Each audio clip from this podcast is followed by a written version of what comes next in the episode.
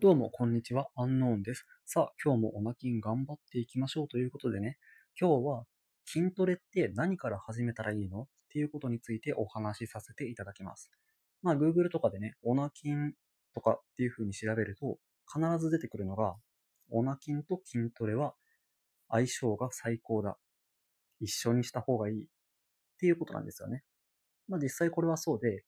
オナキンをすることによってエネルギーが余ります。その余ったエネルギーを何か自分の自信がつくようなことに投資するっていうのが、オナキンの最適解なんですけれども、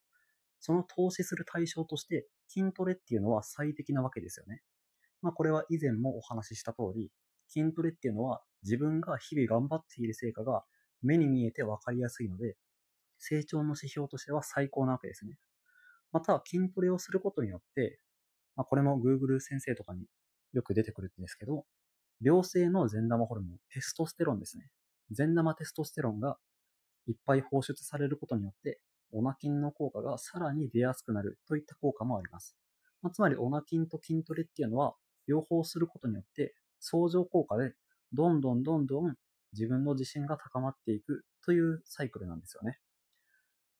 まあ、今まで筋トレしたことない人っていうのは、いや、筋トレしろって言われて、まず何を始めたらいいんだろうかって悩む人もいると思います。まあ、人によってはいきなりジムを契約して行き始めるけれども、なかなか続かなくてやめちゃったよっていう人もいるかもしれないですね。まあ、僕が思うに、ここで言う筋トレで一番大事なことは習慣化するっていうことなんですね。まあ、さっきのジムのジムの例でも挙げましたけども、最初に気合を入れすぎて挫折してしまうっていうのはあまり良くないですね。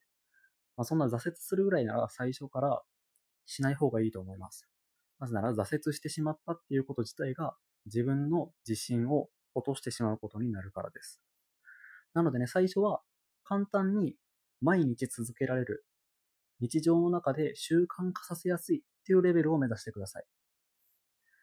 まあ、具体的に何をやるかというと、僕はスクワットとかランジ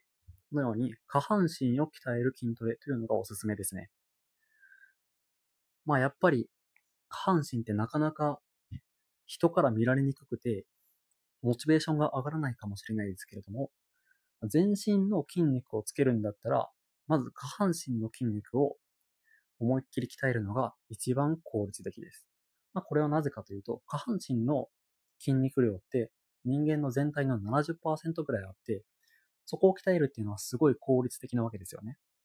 また、下半身の筋肉にはテストステロンの受容体がある。まあ、つまり、下半身を鍛えることによってテストステロンがより多く放出されるというようなメカニズムになっています。なのでね、まあ、腕とか背中とか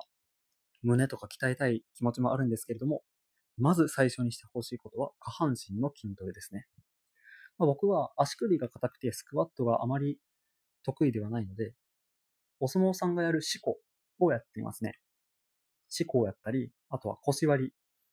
四股の状態で、その体勢をキープするっていうのをやっています。まあこれね、見てるとわかんないかもしれないですけれども、実際にやってみるとものすごくきついんですよね。まあ多分、慣れてない人だったら1分とかでお尻の筋肉つりそうになるんじゃないかな。まあ、それだけ効果が実感しやすいというのもあるので、ぜひやってみてください。はい、本日はここまでです。正しいオナキンの方法を広める活動をしています。ぜひフォローよろしくお願いします。